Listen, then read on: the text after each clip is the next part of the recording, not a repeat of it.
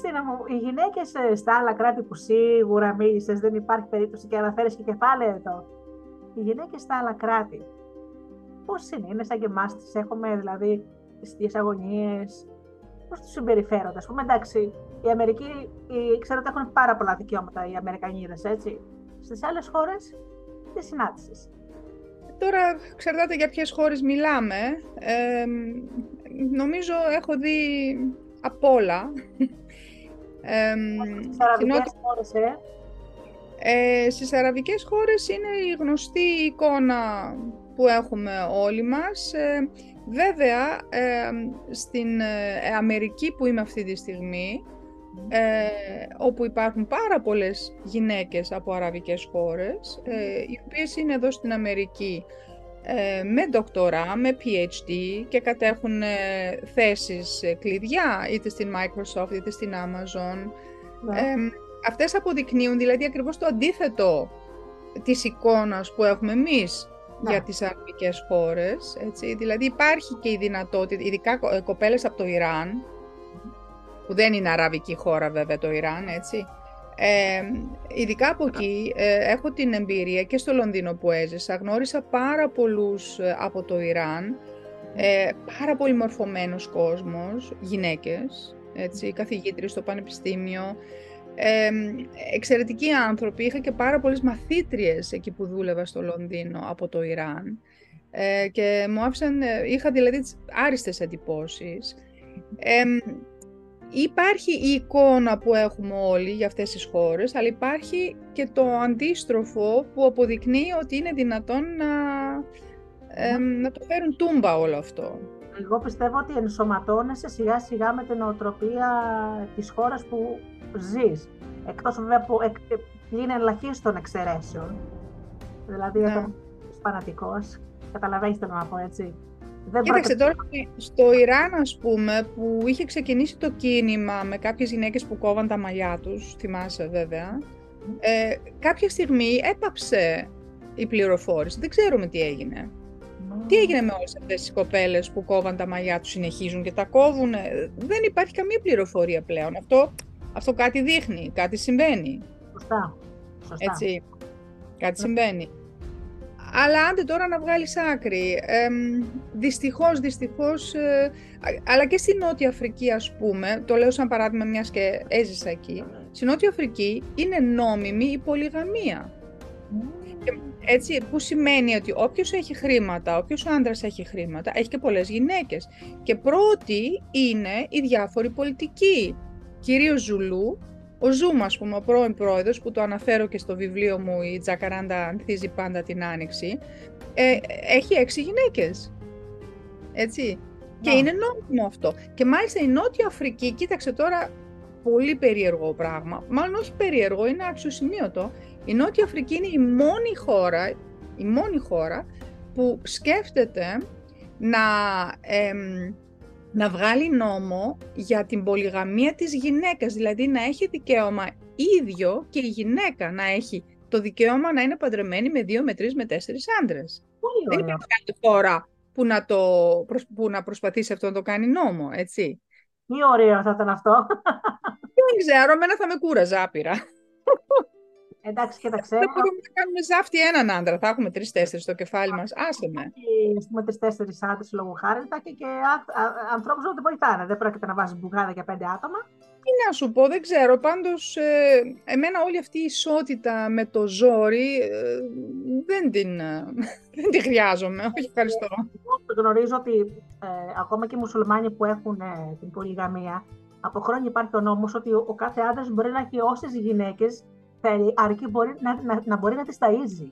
Έτσι. Ε, και αρκεί να... μπορεί να προσφέρει σε όλες το ίδιο. Το ίδιο και στη Νότια Αφρική. Πρέπει δηλαδή όλες αυτές οι γυναίκες να είναι ίσες οικονομικά, να απολαμβάνουν δηλαδή τα ίδια πράγματα και το, επίσης τουλάχιστον στη Νότια Αφρική αυτό ισχύει, δεν ξέρω τι γίνεται σε άλλες χώρες, η πρώτη γυναίκα πρέπει να πει το ok.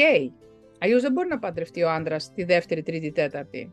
Πάντα η πρώτη δηλαδή πρέπει να δώσει την ευχή της. Ναι, ναι. Εντάξει, άλλες νοοτροπίες έτσι. Μην κοιτάς ε, τι γίνεται στην Ελλάδα. Εντάξει, στην Ελλάδα παντρεύονται μία και εκτός γάμου, ξέρεις, εκτός σπιτιού έχουν και άλλες. Χωρίς Δεν το Δεν το ξέρω αυτό. Θέλω να πω ξεσερωμένες εννοώ. Χωρίς τεφα... Χωρίς... Ναι. Είναι αρκετή δεν ξέρω. Δεν, ναι, δεν μου έχει τύχει, δεν έχω δει, δεν ξέρω. Δεν ξέρω. Ούτε και σε άλλες χώρες δεν το έχω δει. Ίσως ε, όσους γνωρίζω να το, ε, να το χειρίζονται έτσι αρκετά ε, μυστικά. Το ξέρει να είσαι σίγουρη. Να, μπορεί. Μπορεί, ναι. τι να πω. Ε, δεν αποκλείω όμως αν συμβαίνει αυτό να συμβαίνει και από πλευράς γυναίκας. Γιατί δηλαδή να μην το κάνει και γυναίκα τότε. Φυσικά. Έτσι. Λοιπόν, Χριστίνα, με ό,τι ξέρω, εσύ τώρα που είσαι στο Σιάτλ, είναι η κόρη σου μου η άραγε εσύ και μαμά. Ναι. Ναι, ναι, βέβαια. Δύο κόρες. Δύο κόρες έχω. Δύο κόρες. Ναι, Οπότε, εσύ είχες, έχεις, ας πούμε, ζυγίσει πάρα πολύ καλά το ρόλο της μητέρας και της ταξιδεύτριας, που είναι και οι δύο ρόλοι απαιτούν πάρα πολύ χρόνο.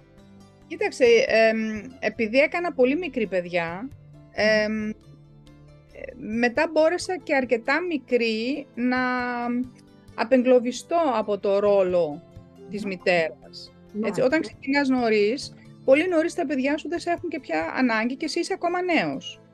Οπότε με το που ξεκίνησαν τα παιδιά, άσε που ταξίδευα και με τα παιδιά και πριν, και σαν οικογένεια δηλαδή ταξιδεύαμε πολύ, ε, και στο εξωτερικό, αλλά και στα ελληνικά νησιά. Ε, αλλά με το που φύγαν τα παιδιά από το σπίτι, με το που είχαν τη δική τους ζωή, με το που άρχισαν να σπουδάζουν, εγώ είχα και την ελευθερία να κινούμε πολύ διαφορετικά. Οπότε και όταν έζησα στο εξωτερικό, δηλαδή όταν έζησα είτε στη Νότια Αφρική, είτε στο Λονδίνο, έτσι, είτε στη Δανία, δεν είχα μαζί τα παιδιά, δεν, δεν, δεν τα ξερίζωσα δηλαδή. Ναι. Αυτά συνέχισαν κάναν τη ζωή τους ε, στη χώρα της επιλογής τους και εγώ πήγα μετά ε, χωρίς να τους ξεριζώσω, το οποίο το, το βρίσκω αρκετά σημαντικό. Όχι ότι κάνει κακό να πάρεις μαζί τα παιδιά σε μια ξένη χώρα και να μπορέσουν να ζήσουν και να γευτούν ε, και να γνωρίσουν άλλα πράγματα και αυτό είναι πάρα πολύ καλό. Ε, αλλά θεωρητικά τώρα θα το πω, δεν θα μ' άρεσε το παιδί μου να έχει μεγαλώσει δύο χρόνια εδώ, τρία χρόνια εκεί, ένα χρόνο παραπέρα. Ναι, θα ήθελα, δηλαδή χαίρομαι που τα παιδιά μου έχουν ελληνικές ρίζες και μεγάλωσαν στη Θεσσαλονίκη και ξέρουν ότι η πατρίδα τους είναι η Θεσσαλονίκη. Μ' αρέσει πολύ αυτό. Ναι. ναι. το θεωρώ εγώ προσωπικά σημαντικό, άλλοι δεν το θεωρούν σημαντικό. Ε, θέμα νοοτροπίας. Ε, αλλά έχω γνωρίσει παιδιά που μεγάλωσαν δύο χρόνια αλλού και κάθε δύο χρόνια άλλαζαν. Ε, ναι, όπως τα παιδιά των στρατιωτικών που γυρίζουν όλη την Ελλάδα. Κοίτα, τα παιδιά των στρατιωτικών όμως είναι μέσα στην Ελλάδα. Είναι Έλληνες. Ναι, ναι. Εγώ γνώρισα Γνωρί... Δηλαδή είναι Έλληνες, μιλάνε την ελληνική γλώσσα, ε, νιώθουν ελληνικά, άσχετα αν έχουν ζήσει σε 10 διαφορετικές πόλεις, έτσι. Το οποίο και αυτό μπορεί να είναι ένα πρόβλημα. Αλλά φαντάσου τώρα παιδιά τα οποία έχουν μεγαλώσει σε 10 διαφορετικές χώρες, με 10 διαφορετικές γλώσσες, έτσι. Είναι άλλη νοοτροπία. Δεν λέω ότι είναι λάθος, δεν λέω ότι είναι καλύτερο, ότι είναι χειρότερο, απλώς είναι άλλη νοοτροπία ε, τους κάνει σίγουρα πιο ανοιχτούς ανθρώπους, πολύ πιο επικοινωνιακούς, ε, θεωρητικά και αυτό πάλι. Γιατί ναι. έχω γνωρίσει και παιδιά που προέρχονται από τέτοια σπίτια που δεν είναι καθόλου επικοινωνιακά και άλλα πάλι που είναι σούπερ επικοινωνιακά, άρα είναι και θέμα χαρακτήρα. Ναι. Αλλά εγώ και τα δικά μου παιδιά χαίρομαι που έχουν ρίζες και που ξέρουν ε, από πού ξεκινάει το άτομό τους, δηλαδή ότι είναι Έλληνες. Αυτό μου αρέσει. Αυτό είναι πολύ ωραίο. Και επίσης ναι. είναι πάρα πολύ ωραίο αυτό που είπες πριν, ότι η δουλειά του γονέα είναι όταν τα παιδιά φτάσουν σε κάποια ηλικία να μην τους έχουν ανάγκη πια.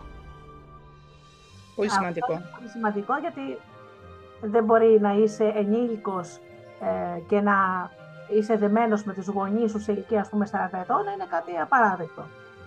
Ναι. Είναι αυτό με τα φτερά, δεν, δεν ξέρω ποιος το είχε πει. Η, ε, η δουλειά του, του, της μητέρας και του πατέρα είναι να δώσουν φτερά στα παιδιά για να μπορέσουν να πετάξουν την ώρα που θα μπορέσουν να πετάξουν και την ώρα που πρέπει να πετάξουν. Και άλλωστε, ε. να σου πω και κάτι, Χριστίνα μου, στα παραμύθια. Ε, σίγουρα θα έχεις διαβάσει, αν δεν ξέρω να έχεις διαβάσει, υπάρχει το μοτίβο των τριών αδερφών που ο πρώτος δεν καταφέρνει, ο δεύτερος δεν καταφέρνει, ο τρίτος δεν καταφέρνει. Ουσιαστικά αυτό είναι συμβολισμός οι προσπάθειες του ανθρώπου προς την ενηλικίωση. Που όπως γνωρίζεις ήδη, η ενηλικίωση δεν είναι μόνο θέμα ούτε ηλικίας, αλλά ούτε και γεωγραφίας. Δεν σημαίνει ότι επειδή μετακόμισες, είσαι και ενήλικος κιόλας. Ενήλικος είσαι όταν πάρεις, παίρνεις πλέον αποφάσεις για τη ζωή σου και για τα λάθη σου και τις επιτυχίες σου. Τότε είσαι ενήλικος. Βέβαια, βέβαια. Και ναι. μπορείς να μείνεις ε, στην ίδια πολυκατοικία με τη μητέρα σου και με τον πατέρα σου και όντως να έχεις απογκλωβιστεί ναι. από, αυτό, από το σχήμα της οικογένειας και να έχεις τη δική σου ζωή. Και μπορεί να είσαι στην άλλη άκρη της γης και να, και να είσαι... Yeah, ναι, ναι. στα παραμύθια είναι αυτός ο συμβολισμός, είναι η πορεία μας προς την ενηλικίωση. Όπου στο τέλος, ε, το λέω σε όλους τους καλεσμένους μου, όταν το καταφέρεις αυτό, ξέρεις, τα πιο πολλά παραμύθια που παντρεύεται ο φτωχός στη Βασιλοπούλα ή το αντίθετο, η φτωχή το, το Βασιλόπουλο, δεν είναι ουσιαστικά ότι δίνουμε το μοτίβο ότι παντρεύεσαι το παλικάρι, το καλό ή το βασιλιά. Είναι ότι γίνεσαι εσύ ο βασιλιάς στη ζωή σου. Όταν φτάσεις στο στόχο αυτό, δηλαδή να ενωθείς με τον ανώτερο εαυτό σου, που είναι βασιλιάς, έτσι. Οπότε μόλις πέρασες όλη αυτή τη μάχη της ενηλικίωση, στο τέλος γίνεσαι βασιλιάς της ίδιας σου της ζωής. Αυτό. Πολύ ωραία το Αχτοπούτα. Ναι. Υπάρχει ολόκληρο βιβλίο που είναι ψυχολογική, η ψυχαναλυτική ερμηνεία της Αχτοπούτα. Μόνο το Βασιλόπουλο δεν, δεν συμβολίζει στο τέλος. Η Σταχτοπούτα okay. περάσει όλα τα βάσανα, δηλαδή σε όλες τις χώρες αυτό υπάρχει. Στο τέλος γίνεται ακριβώς αυτό. Παίρνει το Βασιλόπουλο. Ναι, ναι.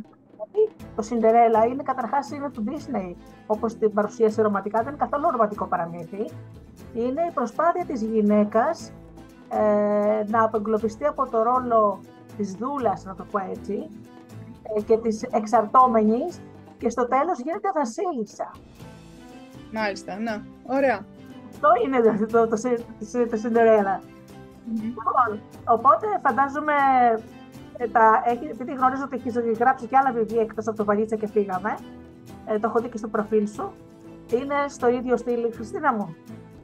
Ναι, η Τζακαράντα ανθίζει πάντα την άνοιξη. Είναι ε, σύντομες ιστορίες, είναι short stories για τη ζωή μου στη Νότια Ε, η Νότια Αφρική είναι μια χώρα πολύ διαφορετική από οποιαδήποτε άλλη ευρωπαϊκή χώρα, εννοείται, αλλά παρόλα αυτά έχει πάρα πολλές ομοιότητες με την Ελλάδα, ε, το οποίο οφείλεται και στις καιρικές συνθήκες, δηλαδή έχει έτσι μεσογειακό κλίμα, ε, δεν έχει ποτέ πολύ κρύο, δεν έχει ποτέ πολύ ζέστη, παρόλο που είναι Αφρική, δηλαδή ποτέ δεν θα έχει καύσωνα. Ε, και το χειμώνα πέφτουν ε, οι θερμοκρασίες μέχρι και 5 βαθμούς. Ε, έχει, έχει κόσμο που έχει πάρα πολύ μεγάλο ενδιαφέρον, δηλαδή ε, επειδή πρόκειται για, για έναν λαό που αποτελείται από 9 διαφορετικές αφρικάνικες φυλές, και από δύο διαφορετικές λευκές φυλές. Επίσης έχει Ινδούς, έχει Μουσουλμάνους, έχει Εβραίους, έχει Χριστιανούς, ε, έχει και αυτές τις Αφρικάνικες τις, ε, τις ε, θρησκείες οι οποίες είναι έτσι ένα μείγμα χριστιανισμού και δικών τους θρησκειών. Οπότε όλο αυτό στο τέλος είναι ένα μοσαϊκό, μοσαϊκό. το οποίο τεράστιο ενδιαφέρον και γι' αυτό και ξεκίνησα και την πορεία μου στο λογοτεχνικό βιβλίο με την περιγραφή της Νότιας Αφρικής, γιατί έχει τεράστιο ενδιαφέρον και τα περιγράφω όλα επίσης ε, με, με, τον, με το ίδιο ύφος, δηλαδή με ηρωνία, με, με αυτοσαρκασμό, με χιούμορ γενικώς. Γιατί είμαι εγώ μία Ευρωπαία άσχετη, που έρχεται ξαφνικά στη Νότια Αφρική από το πουθενά και αντιμετωπίζω όλα αυτά τα περίεργα πράγματα, περίεργα για μένα, έτσι και περίγραφα και για οποιαδήποτε Ευρωπαία φαντάζομαι. Ε, οπότε περιγράφω ε, αυτήν την κοπέλα, αυτή την κυρία τέλος πάντων, εμένα δηλαδή, που έχει φοβερή αφέλεια όταν ξεκινάει τα ταξίδια της στη Νότια Αφρική και όταν ξεκινάει και τις ε, συζητήσεις με τον οδηγό του ταξί, με τον οδηγό του λεωφορείου, με την κομμότρια, με τον γιατρό, με την πολίτρια, δηλαδή πιάνω κουβέντα με όλους, με τους πάντες και είναι όλες αυτές οι ιστορίες ε, αυτοβιογραφικές, δηλαδή όλα αυτά έχουν γίνει. Ένα, ναι. Όλα έχουν γίνει, όπως και στη Βαλίτσα, όπως και Βαλίτσα και φύγαμε, όλα αυτά έχουν συμβεί, δηλαδή δεν είναι μυθοπλασία, όλα μου έχουν συμβεί, όλα. Να και, και έχω, έχω, ζήσει και επικίνδυνες καταστάσεις, δηλαδή, ναι, τις οποίες... Το, το έχω φανταστεί ήδη αυτό το πράγμα, το έχω διαβάσει, δηλαδή. Ε, είναι αλήθεια ότι στη Νότια Αφρική μένουν πολλοί Έλληνες. Ενώ δηλαδή να έχουν γεννηθεί και να έχουν μεγαλώσει εκεί. Ναι, ναι, ναι. Είναι μια κοινότητα 50.000, 60.000 περίπου που είναι στο Johannesburg και στο Cape Town, η οποία η πλειοψηφία τους είχε πάει στη δεκαετία του 50, η πλειοψηφία. είναι πάρα πολύ γλυκοί άνθρωποι. Έχουν ένα σχολείο στο Johannesburg το οποίο λέγεται Σαχέτη και θεωρείται το καλύτερο σχολείο του Johannesburg, όπου στέλνουν και άλλοι, εκτός Ελλήνων δηλαδή τα παιδιά τους, θεωρείται τόσο καλό σχολείο που και Άγγλοι και, και Αφρικάνς, δηλαδή Ολλανδοί, ε, και Αφρικανοί, μαύροι όμως στέλνουν εκεί τα παιδιά τους και Ινδοί και Μουσουλμάνοι. Είναι, είναι ένα τέλειο σχολείο. Ε, είναι πάρα πολύ προκομμένοι άνθρωποι οι Έλληνες της Νότιας Αφρικής. Όπως ξέρουμε όλοι, ο Έλληνας με το που βγαίνει από τη χώρα του για πρέπει. Ναι. Έτσι. Ε, αλλά γενικώς είπαμε είναι ένα μοσαϊκό. Η Νότια Αφρική έχει και πάρα πολλούς Ιταλούς, πάρα πολλούς Σκανδιναβούς, ε, Ινδούς πάρα πολλούς, Ινδονήσιους. Ε, είναι ένα κράμα. Ναι. Είναι ένα χώρα. Εμένα, ξέρεις, μόλις είπες όλα αυτά, εμένα μου ήρθε η εικόνα ενός πολύχρωμου χαλιού. Ξέρεις, αυτά τα ωραία τα χαλιά που τα, μπορεί να τα φτιάχνουν ε, εκεί στο Πακιστάν ε, μήνες ολόκληρους και να είναι μια πανθεσία χρωμάτων που ναι, ναι. φτιάχνει ένα σύνολο πανέμορφο. Ναι, ναι, ισχύει. Φαντάζομαι ότι όλοι αυτοί οι άνθρωποι ε, συγκα... συγκατοικούν, μένουν στην ίδια χώρα και αναγκαστικά πρέπει ο ένας να σέβεται τα όρια του άλλου, έτσι δεν είναι; Αυτό κάνουν. Ε, βέβαια υπάρχουν και οι κοινωνίες οι παραλληλες οι οποίες δεν τέμνονται. Ναι. Έτσι, υπάρχει και αυτό. Ε, αλλά υπάρχουν και μεικτοί γάμοι, έτσι υπάρχουν δηλαδή ε, άνθρωποι οι οποίοι προέρχονται από μεικτούς γάμους που ο πατέρας είναι λευκός ή, και η μαμά μαύρη ε, ή Ινδός και Ινδονήσιος και τα λοιπά, υπάρχουν και αυτά. Ναι. Ε, βέβαια νομίζω ότι είναι η μειονότητα, η πλειοψηφία είναι μαύρη, είναι Αφρικανοί, δηλαδή νομίζω το, το 85-90% είναι μαύροι. Ένα 5% είναι λευκή που όσο πάει μειώνεται γιατί πολλοί κόσμος φεύγει από την Νότια Αφρική γιατί υπάρχουν ε, και οικονομικά και πολιτικά ε, και υπάρχει και ένα πολύ μεγάλο ποσοστό Ινδονήσιων και Ινδών που είναι 5-6% και αυτοί. Μάλιστα. Ε, βέβαια γνωρίζουμε όλοι και τις, ε, τις άσχημες ιστορίες που όταν η Αφρική ήταν στην κατοχή των Βέλγων, όλα αυτά. Βέβαια, Δεν ήταν στην κατοχή των Βέλγων. Το Κονγκό, το Κονγκό ήταν στην το κατοχή. ναι, ναι, ναι. Το Κονγκό, ναι. Η Νότια Αφρική ήταν για, για πολλά χρόνια στην κατοχή των ε, Ολλανδών, ε, μετά στην κατοχή των Βρετανών, έτσι, και το σύστημα Apartheid ε, ουσιαστικά ήταν εφεύρεση των Βρετανών, ναι. αλλά ήδη μπήκανε μια τέλεια υποδομή από τους Ολλανδούς, έτσι. Και ελεύθερη, ελεύθερη χώρα, ελεύθερη χώρα με την έννοια ότι υπάρχουν δημοκρατικές εκλογές για όλους και για τους μαύρους, είναι από το 1994, όταν βγήκε ο ΑΕΠ. Το 1994 ήταν οι πρώτες εκλογές όπου είχαν δικαίωμα ψήφου και οι μαυροι και βγήκε ο αείμνηστος Νέλσον Μαντέλα, ε, έγινε πρόεδρος της χώρας ο οποίος ε, τον σέβονται και τον αγαπούν πραγματικά όλοι, όλοι. Είναι ένας Άγιος, ήταν μάλλον ένας Άγιος άνθρωπος. αυτός έκανε τη μεταρρύθμιση στη χώρα και μάλιστα μια μεταρρύθμιση που έγινε ανέμακτη. Δηλαδή αυτό είναι πάρα πολύ σημαντικό και το γράφω και στο βιβλίο μου σε κάποια σημεία, ότι δηλαδή προσπάθησε να πείσει τους μαύρους να μην εκδικηθούν για όλα αυτά που περάσανε τόσα χρόνια με το σύστημα Apartheid και να συγχωρέσουν και να, για να υπάρξει συμφιλίωση. τώρα βέβαια από εκεί και πέρα το ότι υπάρχει εγκληματικότητα αυτό είναι άλλο θέμα. Άλλο θέμα. Ναι. Είναι άλλο θέμα. Και επίσης άλλο θέμα είναι ότι από τότε που βγήκαν οι μαύροι στην εξουσία και έχουν την εξουσία ε, έχει αρχίσει ένα apartheid the other way round που λέμε, ε, ανάποδο. Δηλαδή υπάρχει apartheid απέναντι στους λευκούς που πάρα πολλοί το αγνοούν αυτό και νομίζουν ότι όλα καλά, δεν είναι όλα καλά. Σαν λευκός στην Νότια Αφρική ε, σχεδόν δεν μπορείς να βρεις δουλειά και αυτός είναι ο λόγος που πολλοί λευκοί εγκαταλείπουν τη χώρα, παρόλο που είναι πατρίδα τους, γιατί, ωραία, είσαι λευκός, πέμπτης, έκτης γενιάς, ε, όντως ήρθες από την Ευρώπη, αλλά είναι πατρίδα μου. Όταν εγώ έχω γεννηθεί εδώ και είμαι 7η γενιά, αυτή είναι η πατρίδα μου. Δεν είναι η πατρίδα μου η Ολλανδία ή η Αγγλία από όπου ήρθαν ο προ, προ, προ, προ πάπους μου. Δηλαδή, δεν θέλω τώρα να υποστηρίξω έτσι, μην μη φανεί ότι πω πω η Χριστίνα είναι υπέρ του apartheid και τα λοιπά, αλλά όταν εσύ είσαι ο απόγονος ενός προπάπου σου, ο οποίος ήρθε το 1700, δεν ευθύνεσαι εσύ για το τι έχει κάνει αυτός ή οι άλλοι παππούδες, όλοι. Δηλαδή η πατρίδα μου είναι Νότια Αφρική, εφόσον εγώ γεννήθηκα εκεί και δεν έχω πάει ποτέ στην Ευρώπη. Πολύ σωστά.